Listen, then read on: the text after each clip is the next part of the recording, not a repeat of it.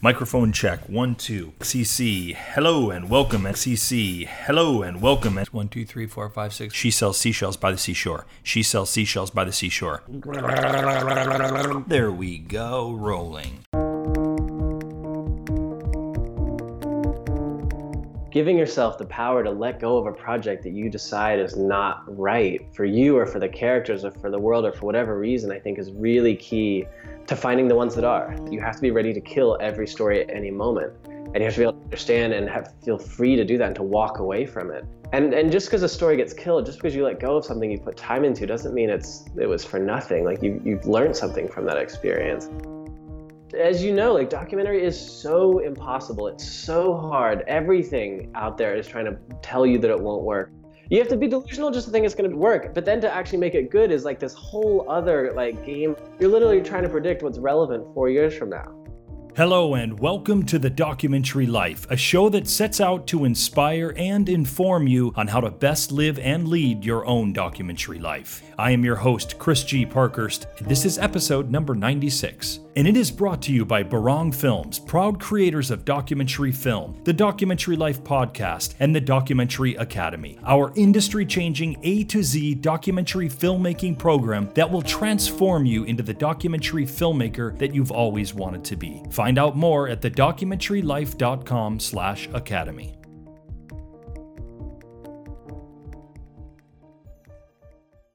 Jon Kasbe may not be a name that you're familiar with yet. Unless you're intricately connected to film festivals or an avid follower of short documentary films, you may not know of this filmmaker's work.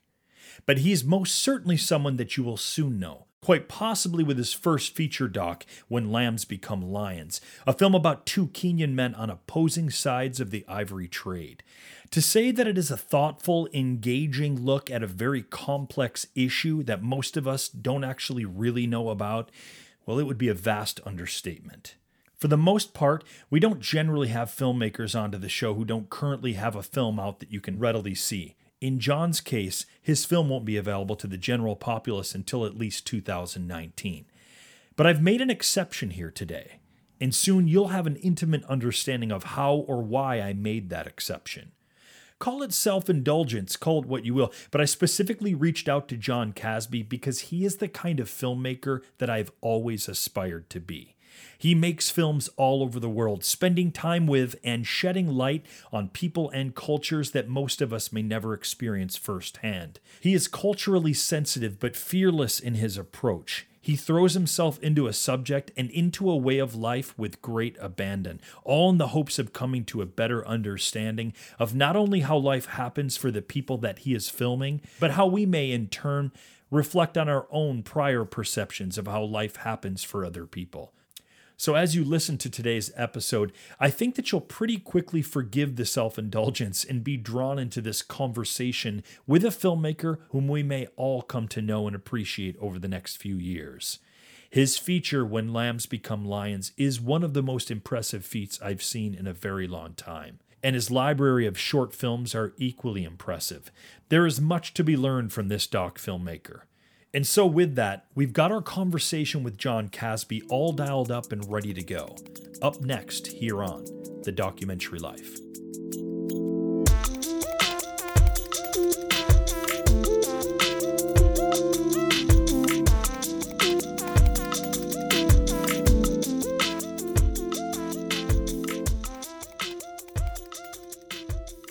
Lately, we here at the Documentary Life podcast have been really ramping up our free live webinar events. It's a great way to learn the aspects of doc filmmaking from the experts in the field, as well as engage directly with the expert in a live Q and A setting. We've already had some great sessions so far, and our one coming up on December fourth will be no different. A few short weeks ago, it was episode ninety-four, we had on the show acclaimed doc filmmaker and author John Reese. John is the author of Think Outside the Box Office, a book that details his and others' experiences with independent film distribution, a subject that John has since become recognized as a veritable expert on. Not surprisingly, this was an episode that was pretty popular, speaking to a lot of the D I Y sensibilities of you doc lifers. And so we've invited him to host a live live webinar with us to further explore the subject of documentary distribution, to be followed by a live Q and A session in which you get to ask any and all of your pressing distro questions, of which I know that there are many. I get your emails and I see your posts in the T D L community Facebook group. There always seems to be a desire to break the code of distribution of our films. If you'd like to attend this live event, which happens on Tuesday, December fourth at five p.m. Eastern Standard Time here in the U S, simply go to the documentary life dot com to sign up. I'll post a link up in the show notes for this episode, and you can also find links to it throughout the Documentary Life website. Attending and participating in the live event is free to all listeners of the program. You just need to make sure and sign up by, again, going to the documentary life dot com. This is going to be a great opportunity for you, Doc Lifer, to engage directly with a film distribution expert. So get your questions ready and sign up today. So I have some exciting news to share with you, Doc Lifer. On Friday, November twenty-third of this year, The Documentary Life will be hitting a milestone. We'll be two and a half years into this incredible journey and posting our one hundredth episode of the podcast. I know, it doesn't seem possible, but nonetheless, here we are at the century mark. Not surprisingly, this has given Steph and I pause to look back on the documentary life, as well as to look to the future of our own documentary lives. It is because of this that we have decided that our one hundredth episode will complete the first season of the T D L podcast, and it will allow us to take a short hiatus and return next year to start season two.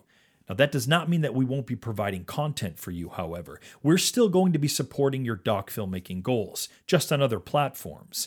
We'll be building out our blog with the topics, tips, and know-how that you've been asking for and providing you with other valuable resources and insight. And, very importantly, we'll be finishing our own documentary film, Elvis of Cambodia, and documenting the experience to share with you as we do. We want to invite you into the process of the making of our film, so we'll be sending you updates via the T D L Weekly newsletter, the T D L blog, our social media platforms, as well as our YouTube channel.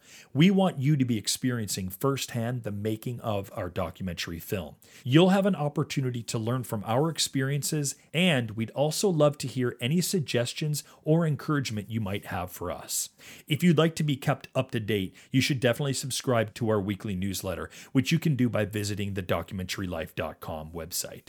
It's going to take some getting used to not creating this show for you every week. You know how much I love doing it and connecting with you guys. But I assure you, we'll be back bigger and more badass than ever before. We can't wait for you to see what we'll have in store for you for season two of the show. And make sure that you're here for the season finale, episode one hundred. Steph and I will be talking all things the documentary life and giving you a look into what we have planned for the next several months. So until then, continue to enjoy Season one. Know that we have an incredible amount of gratitude for you, Doc Lifer, and we'll be talking with you soon.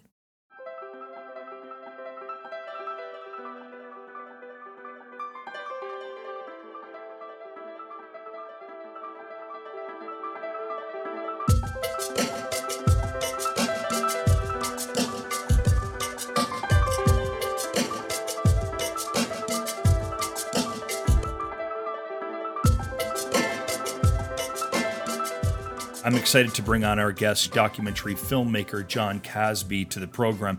Jon, I have recently just finished up watching your first feature documentary, and uh, I'm excited to talk to you about that film, When Lambs Become Lions. However, before we do that, we have a bit more to get into as well, but I should first welcome you to the documentary life. Thank you. I'm excited to be here. Absolutely, Jon. And in fact, I'm talking with you today. I know that you're based out of New York, but you're in Berlin as as we speak, are you not? That's correct. I actually don't have a reason to be in Germany. I was just in Zurich, Switzerland for ah. the Zurich Film Festival. Um, and next I'm going to the New Orleans Film Festival. And there was just this awkward amount of time in between. And so I decided to come and visit Berlin. I have some friends that live here and I've heard amazing things about it. So I just wanted to, to visit the city. Um, and how's before. the city treating you so far?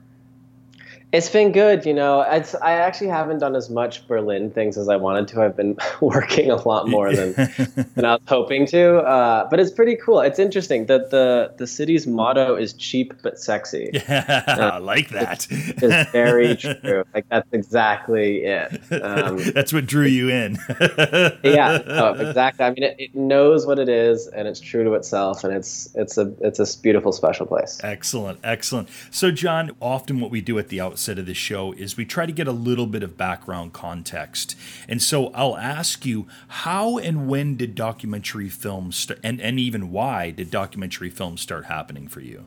I mean, my first experience was with a camera was was quite young. Um, I was ten years old, and uh, it was the first time something bad had happened in my life that was meaningful. Um, my grandfather, my, so my, my father's Indian, and my grandfather is also Indian, and he lives in India. Um, and he's kind of dedicated his life to working in uh, leper colonies. Um, so he kind of goes into these communities and he helps people and he provides education and food and all kinds of healthcare. Um, but culturally, it's very looked down upon to kind of enter that community and leave it if you're not a leper. Oh, um, yeah. Oh, yeah. And so, yeah. And so, uh, you know, when I was when I was a kid, he was kidnapped for what he was doing. Um, and these men doused him in gasoline and they took him to the center of town and they were going to burn him alive as a symbol of, you know, no one should be doing the work that this man is doing. Um, and he was he was saved by the police, you know, moments before before being set on fire. But I remember as a ten-year-old, my grandmother calling me and telling me this story. And I was just completely shook to my core. Um that people could do this. And I didn't really understand why they had an issue with what he was doing. It seemed like good work. Um, and so at the time, you know, as a child, I was trying to understand it. I was trying to shit, tell people about what had happened. But there was just this disconnect between how I was feeling and how other people were responding to the information and to the story. Mm. Um, and so I, you know, I saved up as much money as I could. I borrowed money from everyone I could, I could ask to borrow money from. Um, and I bought a camera and I went there and I interviewed him um, about what had happened uh, and just tried to understand it. But just to give a, like, it sounds a little strange now, but like my parents, um, no, it sounds amazing. Were, my parents had a very unique kind of onset of like a very unique perspective on life. They were both missionaries. So I yeah. grew up in this kind of missionary family where we were traveling quite a bit. Okay. Um, and they homeschooled me and they really prioritized kind of us learning, me and my sister learning, Um, and, and education being done by experiencing life, yeah. like an adult. So yeah. for most of my childhood, most of my friends were adults. A lot of the, the schooling was actually done by just experiencing life in, in, in real time. And so they were actually quite excited that I wanted to go by myself and uh-huh. wanted to go do this project and try to understand what had happened and, you know, save it and then share it with other people. Yeah. And so, you know, I didn't come out of the experience with this, like, you know, huge calling that I should be a, a documentary filmmaker or anything like that. But I did come out of it with a really deep understanding that this is a powerful tool, um, and when used properly and sensitively, you can you can really help people see things that they wouldn't normally see otherwise, mm. um, and convey stories in a really meaningful way. And so that was really exciting. I mean, that that's kind of what kicked it off for me. And then uh, I'm curious at at that point um, when you put this, did you put a, a finished film together? Then did you make a, a short film out of this, or yeah. was it really more about the experience of just capturing it? So I edited a, a, a short film together, but it was pretty awful. Um, and it ended up being more of a therapeutic process, I think, for me and my yeah. grandfather and just kind of everyone involved. Um, but it was, val- I mean, it was cool. It was really cool to like be able to show it to people and to like help people understand what had happened and why. Um, but I think it was really more about me and my grandfather than it was about having a piece that, that was finished. And, you know, it, it hasn't changed that much. Yeah. Um, like even now with this last film I did in Kenya, like, the motivation for doing that film was the process. Like mm. it wasn't about having something finished at the end. It was really like the, the, the process of doing it was the ends for me. And I think for the characters as well. And I think that's, that's really important for me because with, with doc, you just have no idea what will and won't happen afterwards. And uh, dangerous game to get your expectations set on the wrong things or things you can't control. That's right. Oh boy, do we have that conversation a lot on on this show, and for good reason. And and we'll get to the film that you're alluding to, When Lambs Become Lions, here in short order.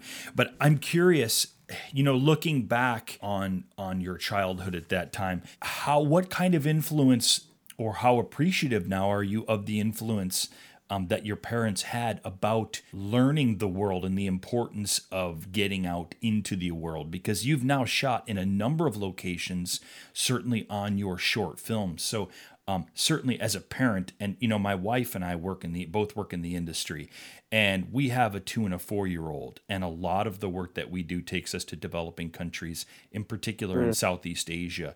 And, and we really want to foster that kind of environment for our kids where, you know, they learn to, to have some independence at an early age, and they learn to uh, explore the world on their own terms, and the world being a much broader context than maybe it was for me, certainly as a child. I'm curious, looking back now, how you appreciate that, and maybe how that has affected the types of films and where you shoot your films. Yeah, it's really funny. So at the time, as a child, you know, as we're traveling and being homeschooled, uh, I don't think I appreciated it. Yeah, it no. was just, the, it was just like, this is what life is like. But then I started realizing, you know, as I was slowly becoming a tween, that this is unusual, yeah. that most people have stability. Most people have foundation. Most people have a set of friends that are their age that are always there. Mm. Um, and I started craving that because we were going from place to place every year, two years, and there wasn't any sense of any sense of a, a grounded home. And that was, that was yeah. quite frustrating. Yeah. So there, there came a point where me and my sister kind of told my parents, you know, we're done with this. Like, we don't want to be traveling anymore. We don't want to be homeschooled. Yeah. We want to go to public school. We want to have a set set of friends. We want to stay in one place. And my parents were great. They listened, and they were like, this is what they want. This is what they need. Let's do it. And mm. so we moved to North Carolina, uh, of all places. And, and that's, that's kind of what we made our base yeah. for high school. And then I went to college there as well. But looking back, like, I think it was so important. Like, it, it, I kind of skipped what I, I mean, I wasn't there to experience it, but middle school was kind of this time of deep insecurity and, uh, and kind of going through the process of puberty that I, I kind of skipped over. So I didn't, I didn't understand that, that language or that yeah. structure or hierarchy. Uh, and I'm really, I'm really thankful I was able to kind of skip that and was spending that time instead kind of connecting with adults, learning about new cultures, um, understanding people that are just completely different than me yeah. and, and, staying open and curious, um, and and also just kind of figuring out who I was. Mm-hmm. And how has that led you to be filming in locations like Fiji and Japan and Kenya, and certainly back here in the U S as well? And are there themes that you feel like you're exploring through these pieces of work in these locations, these different locations, I should say? Yeah, I think that that upbringing has made the process of traveling and filming feel very natural. Yeah. Um, I find myself struggling more with staying in one place than I do with constantly moving. Like, constantly moving and going to new places and meeting new people feels more like a, a comfortable default for me than than just being in New York. I have a really hard time staying in New York for more than a But then in terms of, like, common thread between all the pieces, like, it, they're, they're less about the issue or the topic. I've always thought of the issue and the topic as kind of a backdrop. And what's kind of always led me and motivated me and inspired me to kind of make these these films has been the characters the and people. having a real, yeah, the people, having a real connection with them. Um, whether it's they're, you know, challenging me, completely disagreeing with my way of thinking, or inspiring me, or just someone that I can't stop thinking about. Um, it's, it's almost always character driven. And that's where it always starts for me. Um, it's kind of, it's kind of forming that relationship, having a, a sense of trust. And then from there, kind of seeing what the issues and what, what they're struggling with and what they're exploring in life. And, and, you know, hopefully then sharing it with people if it feels like something that needs to be shared. Well, and, and that's what I was going to actually ask you. So certainly what you've just described is very much the process that you were alluding to earlier, and it's a particular part of filmmaking. I think a lot of doc filmmakers are drawn to that. I myself, it certainly included.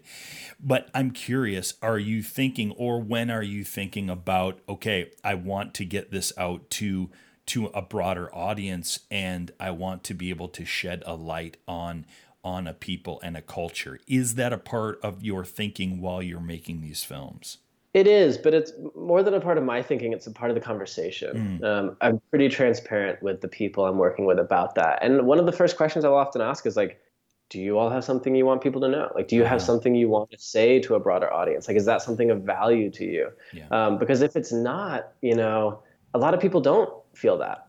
Um, and that's okay. There's nothing wrong with that, but it doesn't lend itself to kind of what I'm trying to bring to the table. Yeah. Um, and so that's something that I think is really important to have, to have, to state clearly up front so that motivations for both sides are quite clear, and that, you know, the people I'm filming and, and profiling and following understand why I'm there and why I want to share their story, mm. but also they you know, have a reason to do it beyond just like, you know, we like hanging out with this guy or this is interesting. Yeah. Uh, and actually, you know, see value in that, because at the end of the day, that that's what happens, you right. know, and right. it's, it's really hard to always understand what that means. Um, and if, if the people you're following don't want that to happen or have questions around that or are nervous about it, um, I think it's really healthy to kind of talk through all that stuff uh, sooner than later. Now, the first film that I saw that you've done, John, is the feature film When Lambs Become Lions. And I have to say, it wasn't long into the film when one of the first thoughts I had was, my God, how does a first-time doc maker make this film? How is that possible? And then I, you know, of course, after watching the film, I would then go back and research you um, quite a bit more. And, and, and what I realized was, oh man, this guy's been doing film for a long time. Look at, you know, you have a number of shorts um, at jon kasbe dot com or your Vimeo account. And these films are very well done, and they are, as I mentioned, shot in locations around the world. So in many ways, it would appear that, yeah, this is certainly not a first-time doc filmmaker, and any press surrounding you describing you as such is certainly, I think, missing the mark.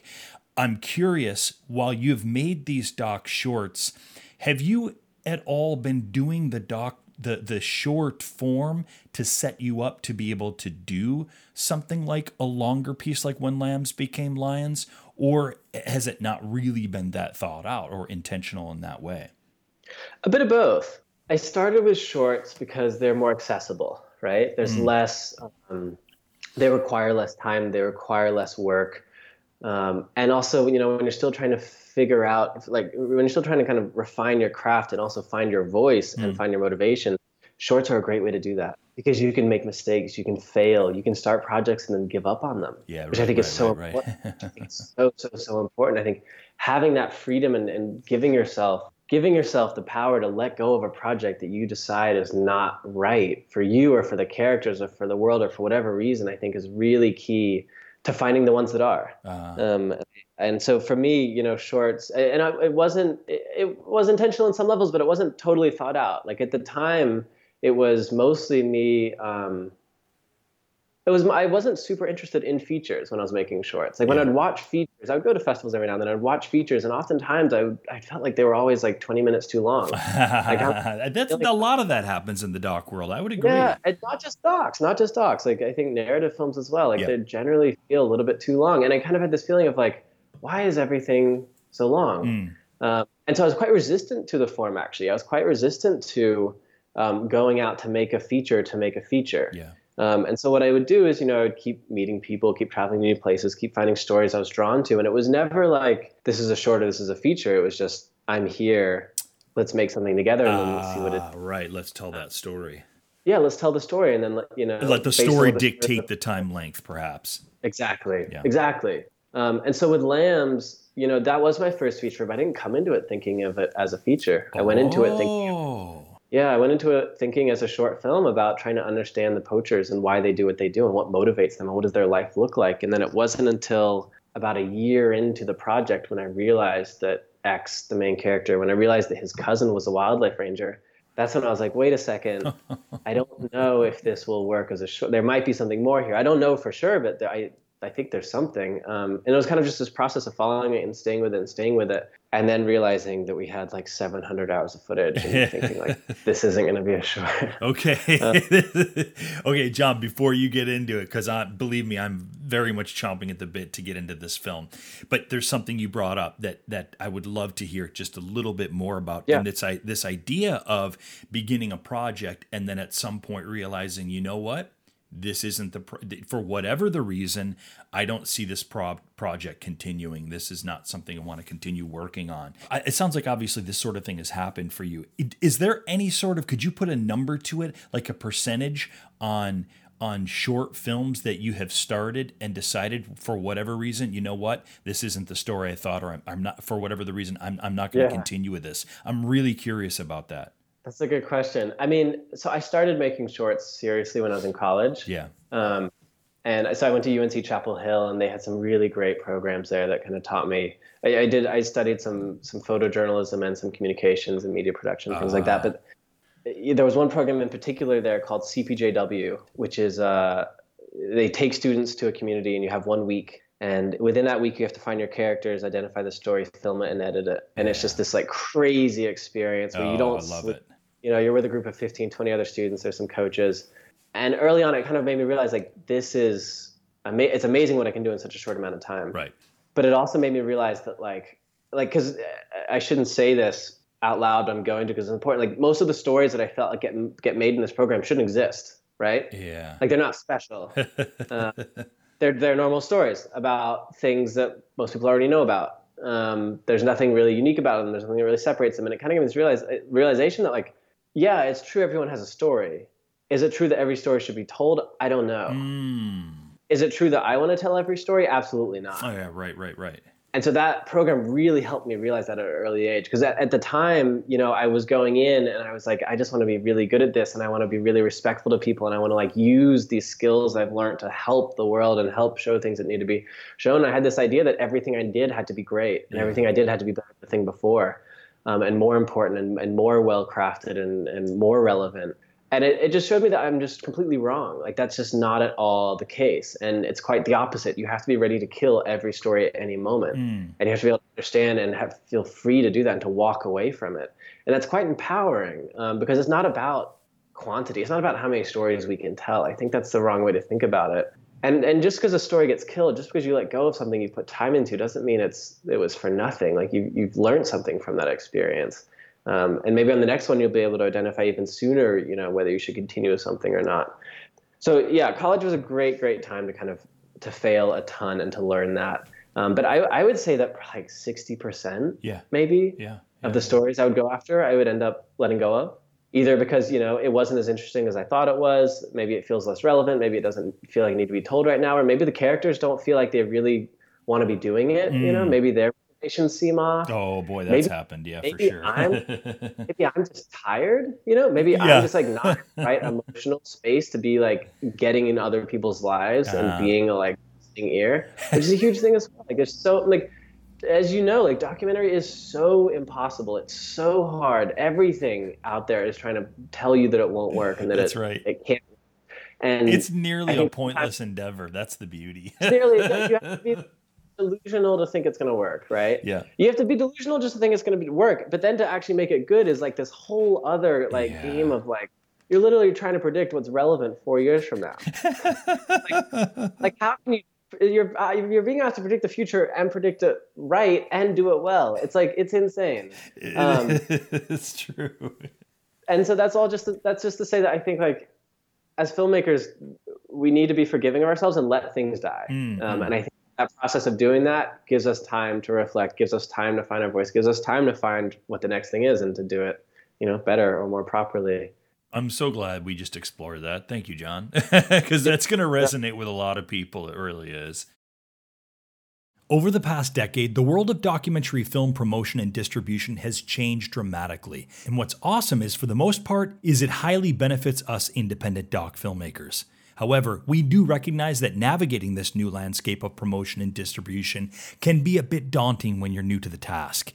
Like, how do you make sense of the V O Ds and S V O Ds of the world? How do you find a distributor and sales agent that you can trust and who will work diligently to get your film out into the world? And what are they even looking for anyway? Or wait, maybe you should self-distribute your film. Maybe taking it out on a national tour is the right move for your film. But how would you even go about organizing such a thing? Is your film right for the potentially lucrative educational market? Or are community screenings the way to go? There are so many options available to you to get your film out to its market, but there are a lot of questions you probably have about how to do it, which is why we help you make sense of it all in our flagship program, The Documentary Academy. Inside the Academy, you will create a tailor-made, multifaceted, hybrid documentary film distribution strategy, one that's created based on your film and your film alone. You will have a strategic overview of how you will get your film out into the world and in front of the people who want to see it. Take control of your film distribution and enroll in the Documentary Academy at thedocumentarylife.com slash academy. We'll see you there. Yeah, and I, I think it's like, I, I remember for me, you know, like I felt a sense of guilt and shame around that. Oh, yeah. Of like letting go of a story or a character that I've invested time with or someone who shared their life with me. But I, I don't think, I think that's a dangerous kind of line to be on. And I, th- I think you have to be forgiving of yourself. And I think you have to like go back to your core and your motivations and, and really understand why you're doing it and why you think there's value in it and why it needs to be done now.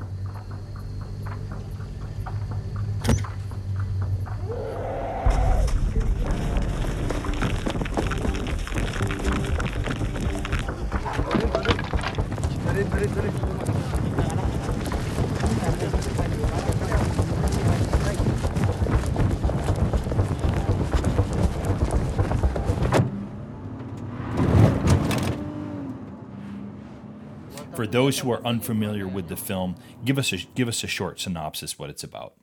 Yeah, When Lambs Become Lions is about two men on either side of the ivory trade. Uh, one of them is an ivory dealer named X, and the other one is a wildlife ranger named Asan, and they are cousins. How did you come by the story, and what's your connection to Kenya? Yeah, um, so I'd done three other projects in Kenya before this one, yeah. um, so I had friends there, and they were actually the voices early on, you know, four and a half, five years ago, telling me, Um, John, you got to come back to Kenya, and there's a story we want you to look at. Oh. Um, and they were, yeah, so they were kind of telling me, they were telling me about X. They were telling me about how he's an ivory dealer and how he's not what you think and how he's out there killing elephants. Um, but for me at the time, I was quite resistant to it. Um, I felt like there was a lot of media coverage on poaching and rangers. I felt like there were a lot of films and articles coming out yeah. around conservation issues. I didn't feel like it was a space that needed more attention. I, I felt like it was. See why, yeah. felt like it was generally oversaturated. And it was kind of the six months, six month arguing process back and forth with my friends, kind of me trying to explain to them why I don't think we need to be doing this and them telling me why I was wrong. Do you think they, they told you you were wrong because they knew they had an innate understanding of the complexities that was not being presented oh, yeah. to the world? Yeah. Yeah. I mean, they, they were aware of what was being presented to the world yeah. and they felt like it was being funneled kind of through this good versus evil Hollywood narrative. Totally. Um, and it has been. Right, right. Which, and it makes sense why it's been, you know, that's a really easily digestible story for yeah. Western audiences. Yeah, and yeah, I think yeah. they felt misrepresented. And I think they felt like there was something much deeper and more interesting and, and complex happening. And they wanted to explore that together. So they, they pushed me and I eventually I came, I met X, and within the first week, kind of all of my preconceived notions around this idea, around this topic, around who I expected this character to be were flipped upside down.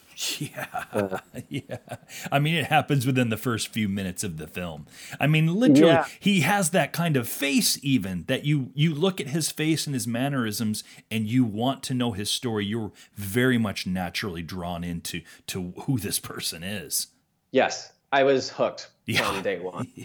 I mean, he like I he didn't have the shame and the guilt around poaching that I was expecting him to have. He yeah. wasn't afraid to talk about it. Um, it was very matter of fact. It was very, this is the way, this is just our way of life. And he was very, and uh, honestly, like he was very interested in having someone hear his perspective. Yeah. Um, my, when I, when I went to him, it was like, look, there's been a lot of stuff done on this topic and on this issue, but I haven't heard from the people out there killing the elephants. Like I haven't heard their side of it. I don't know why they do it. Mm. Um, besides from just like, basically guessing they do it because they don't have money. Aside from that, like I don't really know what their life is like or why they do it or why they continue to do it when it's so dangerous, it seems like, to do. Yeah. Um, when you read about rangers being given permission to kill on site, like why are these guys still out there doing this? And so over the first week we just talked and uh, and he kind of did his best to help me understand as much as I could. But you know, it's it's not the kind of thing that you can just explain. You you have to be there and you have to experience it. Yeah, you can't um, parachute in or just get the story no, and go home. Yeah, yeah. It took years of just living with these guys, spending time with them um, without a camera. I mean, it was it was a year of contact and back and forth conversations before cameras came out. Wow. Um, of just building that relationship, building trust. Me me checking their motivation for why they want something like this made, but them also checking mine. Yeah. You know, I'm learning a lot about them, but they're learning just as much about me, which was, I think, really, really important for this one. How did you get him ultimately to agree to be, and, and other characters for that matter, to be on camera? And I understand certainly the aspect of he felt like, look, there's a version of this story that's not being told, and I can be frank with that. But at the end of the day, there is still great risk for him, not only in what he's doing, but to be filmed in what he's doing. So why do you think at the end of the day he allowed allowed for that to happen? I think a lot of it was that I didn't ask him that. Mm. I never I never said, will you allow me to do this? It was always more of a like, this is why I'm here. This is what I can offer. These are the skills I have. Do you see a use for this? Do you do you have something you want people to know? Um, and early on, you know, he was telling me about his, his father and having seen his father get killed, right. get shot eleven times by po- by rangers, because um, his father was also a poacher, um, and and nothing happening. It just being swept under the rug. I think he's always had this kind of chip on his shoulder about that yeah. taking place and no justice being served. And I think he saw this as a way to show people, to tell people and to show people what it's actually like. But I mean, and the other thing is, like, early on, you know, four years ago, they were a lot more confident about what they did. Mm. Um, one thing that I think is is often not, most people don't really realize about Kenya, especially this area, is that, like, it's not a secret who's doing what. This is a community of people that all grew up together and have all lived here most of their life. Yeah. They all know each other. You know, the the the the poachers and the rangers all know each other. They all know what each other are doing. And and they feel, I think, oftentimes like one community that's kind of been split when poaching became illegal forty-five years ago. Oh, I'm sure. Yeah. And, you know, half of them are out there now protecting and the other half are still hunting. But at, at the end of the day, they're going back to the same homes. They're they're part of the same religion and culture and families. And that's and that's something that is certainly very much apparent throughout the film, and, and that's something that I appreciated was the complexities of that. And I'm curious, uh, John, so you have the, the, the two sides of the rangers and the poachers. They both were well aware of you filming, but they had to have been aware that you were filming the other side as well, were they not? And and how did oh, that absolutely. work? Yeah. They did, and I, that was actually something early on I was a little bit nervous about. Yeah. Um, so for the first for the first year of the project, I didn't know we were going to follow rangers as well. Okay. Um, we were just following Axe and Lucas. Yeah, right. And um, then it was about about a year into shooting that we we met Hassan um, and found out that he was cousins with Axe, and then we started following him and his ranger unit. But you know, at the beginning I was a little bit nervous about it, but then I started realizing like the the fact that like X goes out there and visits the ranger unit, and yeah, the rangers yeah, yeah. will like. to X regularly asking for cigarettes and money and Mira, and it's like they're just all in it together. Like they don't see themselves as separate sides, and this is one of the things that X early on like really wanted uh, me to understand was that you know the world looks at them as people on separate sides of an issue fighting enemies, and yes they do fight at times, and yes they kill each other at times, but they don't. They don't live like they're on separate sides of an issue. Like this is one community. And so like yeah. just from just from following X, like the number of rangers I would meet that would come up to him asking him for money, yeah. asking him for help, it was all the time. Um, and so it wasn't it wasn't that tricky. And we were pretty transparent. Like there was never a like don't tell one side who we're hanging out with. Like we were always kind of being honest with both sides about what was going on and what we were doing. Um, and there were also instances where, you know, I knew something or I, I didn't know something, but I had a good sense that there could be something happening with the rangers while I was with the poachers. And I'd yeah. actually want to see what was happening with the rangers. So I'd actually bring up a second cinematographer from Nairobi to come and to film um, their side of it as well. Ah, uh, that's how you were doing that. Okay. Yeah. Yeah. You know, it's interesting. You, you bring up a point that that it it, it makes me um, that I can certainly connect to. Early on, sort of in my doc filmmaking career, I had a moment similar to what you're describing where, you know, in Cambodia, you're dealing with a populace that, you know, genocide has happened, you know, forty plus years ago. But it's a it's a populace now that, unlike a lot of places on the planet, you know, it, these are people that are absolutely functioning with one another within society years after killing one another. And I remember yeah. that I'm filming a group of, of villagers and these two guys are, are, are laughing and they're sharing a story because, and in the middle of the story that they're reciting, they're realizing, and they were on the opposite sides. One, one was fighting for the Khmer Rouge. The other was fighting for the Royal Forces, the government. And they realized that they're telling the same exact story. And they realized that one was trying to kill the other. And this is like hmm. years and years later, they realize, oh, wow, that was you.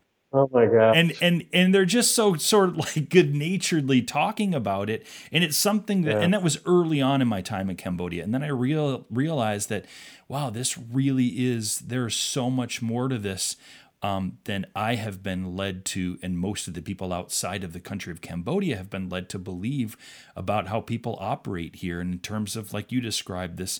This line down the middle, and then there's good, there's right and wrong, good and evil. And it's like, oh no, these people are functioning, you know, years after trying to kill themselves. They're friends and they have an understanding and they're alongside one another. And that's not something that maybe a Westerner can easily, easily grasp or understand. Certainly it's not something we've been, been taught or, or described or told to in that way. It's very difficult. It's very difficult too. I mean, in my experience, I was finding the more time I spent there and the more I was learning, it was really more of a realization of how much I didn't know. Yeah. I, that happens a lot with our docs, right? Yeah. Yeah, it does. Especially when you're going to a new world, a new community that's, that's not your own. Yeah. And, you know, I think, I think with this, one thing that took me a while to realize is that, like, this idea of right and wrong, like there's, there's privilege yeah, in that. Yeah. There's privilege in saying that this is ethical and this isn't. And when your baseline way of living is, well, I have enough food tomorrow for my children, there's a lot of things that have to be required before you can start thinking ethics. yeah. um, it suddenly becomes so, a luxury, it feels like, doesn't it? It is. It is. It's quite a luxury. And that's, that's been really hard um, helping audiences, in, especially in Western culture, like kind of put their heads in that place. Yeah. Um, 'cause it's quite, it's quite easy when you have all your basic needs taken care of to to judge. But we, you know, one thing we really wanted to do with this film was to to really try to not judge or justify either side, but really just try to understand why they're doing what they're doing and then let audiences experience it.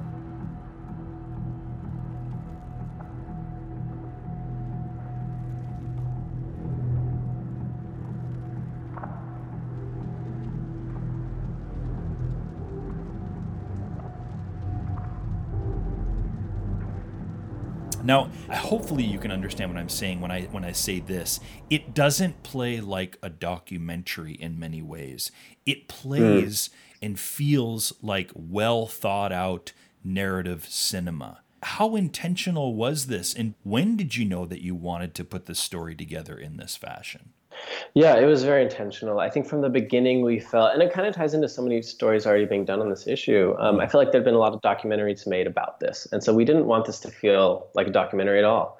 Um, I think yeah. we knew going in, we wanted it to be a verite experience. We knew that I was going to do a, a large amount of shooting and that most of what we wanted people to see and feel and experience, we wanted them to to actually see it unfold and not just hear about it in the past tense or the future tense. Yeah. Um, so it was very intentional. And I think a lot of it comes down to the editing as well. I had an amazing team of editors. Um, we had Frederick Shanahan and Caitlin Green on the editing team. And then David Teague was also our supervising editors. And they're just, they are just so, so, so much smarter than me. And oh, we're able to like, editing's brilliant. Look at, all, look at all of this stuff that, you know, I, I was the one that had put all the work into getting these images, and it would take me months to let go of some of these scenes yeah. and some of these characters. On some of these ideas, but within five seconds they could just say, that's not relevant, we don't need it, let's lose it.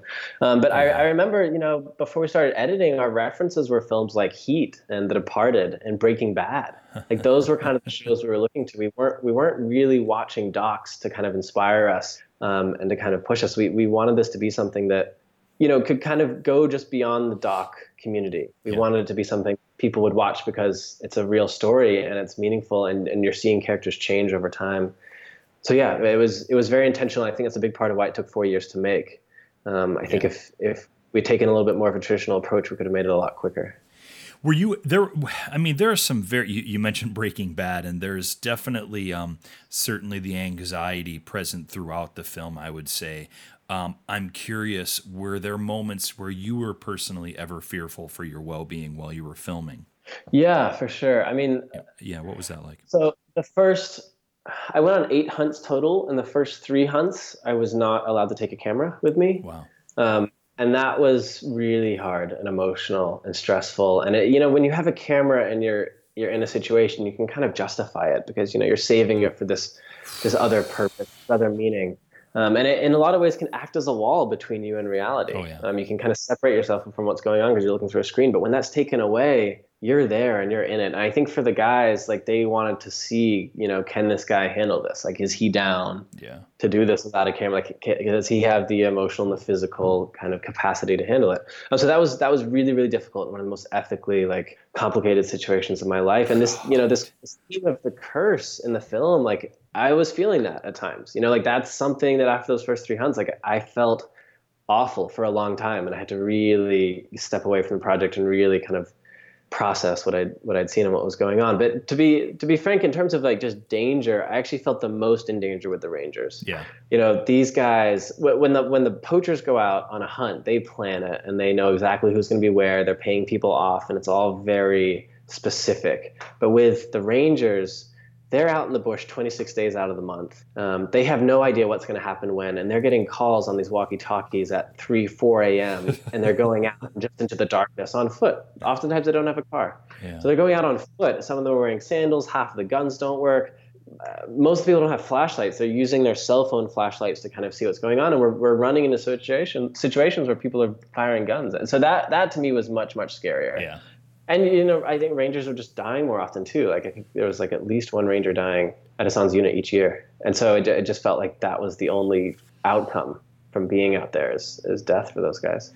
We've been speaking with documentary filmmaker Jon Kasbe. His current film, When Lambs Became Lions, is what we've been just talking about. John, how can we see the film at this point? Oh, good question. Yeah. Uh, it depends on where you are. Yeah. uh, right now we're doing the film festival circuit. And so we'll be continuing that through the end of the year. We have, I think, ten more screenings coming up all over the place. Yeah. And then after that, we're we're in talks with distributors, so hopefully it'll be available to stream um, next year. Yeah, yeah, absolutely. And and we will have information on this film, uh, including more about John and certainly a trailer, a trailer to When Lambs Became Lions, up in the show notes for this episode. And as that information comes in, in terms of how we can see it, I'll definitely be updating that page. John, what a brilliant conversation. I feel like you're somebody that I could sit down with in Fiji or Japan or Cambodia or Kenya and just talk for hours about the work that we do. Thank you so much for coming on the program today. Thank you, Chris. It's been a pleasure.